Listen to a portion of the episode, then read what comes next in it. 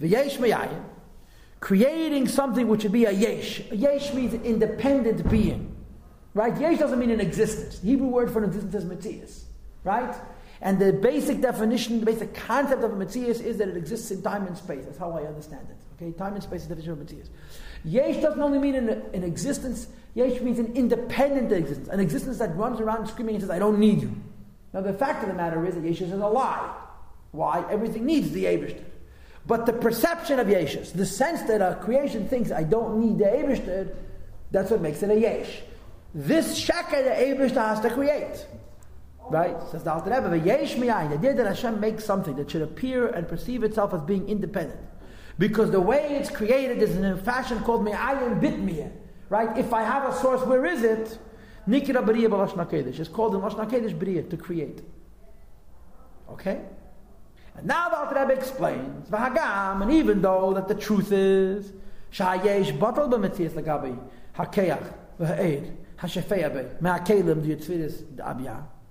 The truth of the matter is, the Yeshus, that means the Gashmiistic world, or in Ruchniistic terms, in a more edel way, is taka batal lagabi the to commit to the power and the light that flows onto it from the Keilim and Sefiros of Atzilus.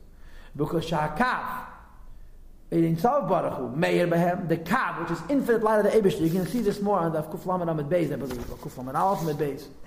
Yeah, Kuf Lamed Beis is shining in them. Moreover, it's Kiziv Hashem B'Shemesh when she Beis.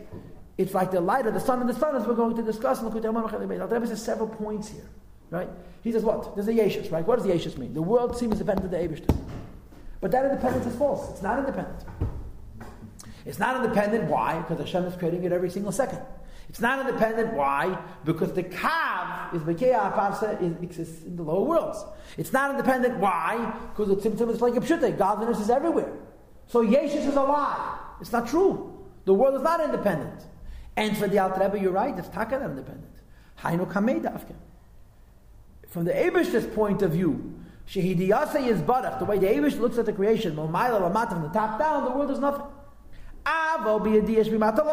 In the way the world perceives itself, from the bottom to the top, Hayesh Hanivra, the Yesh, the, the, independently created entity, who davar nifrad legamri, is a thing which is separate completely. The way it knows and perceives, reaches intellectually from below. In other words, the power of the Abish which flows into it, every single instant to make it exist, and the kaf, and the idea that it's batal is not perceived, is not reached intellectually by the creation whatsoever. You understand? So it's taka true that if we knew what God knows, there's no yeshus. But since we don't know what the Abishta knows, we perceive ourselves as yesh. From our point of view, we're yesh. Where does this yeshus of our point of view, false though it may be, come from? The answer is it comes from the A because of the principle of Iyavagameyachad, as you're going to see later on.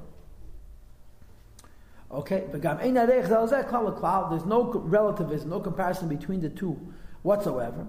Not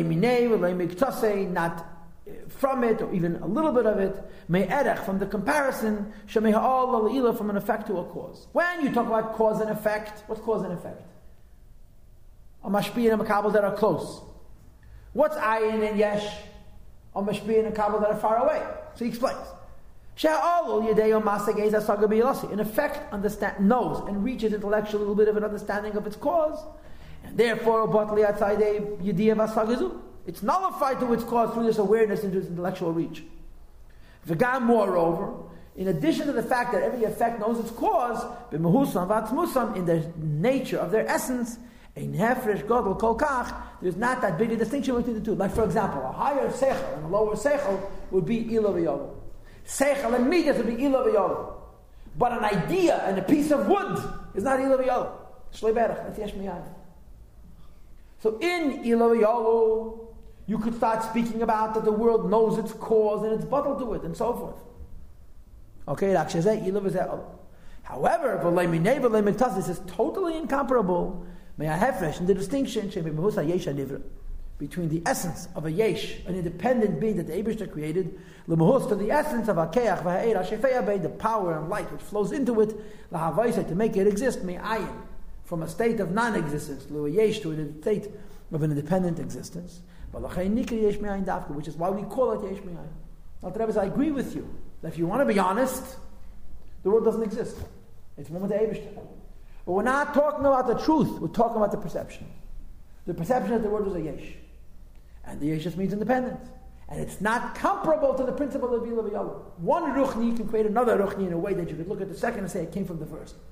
But a Gashmi from a Ruchni, a Yesh from a Ayin, they're so far apart, you look at the Yesh, you don't know the Ayin at all. You got it?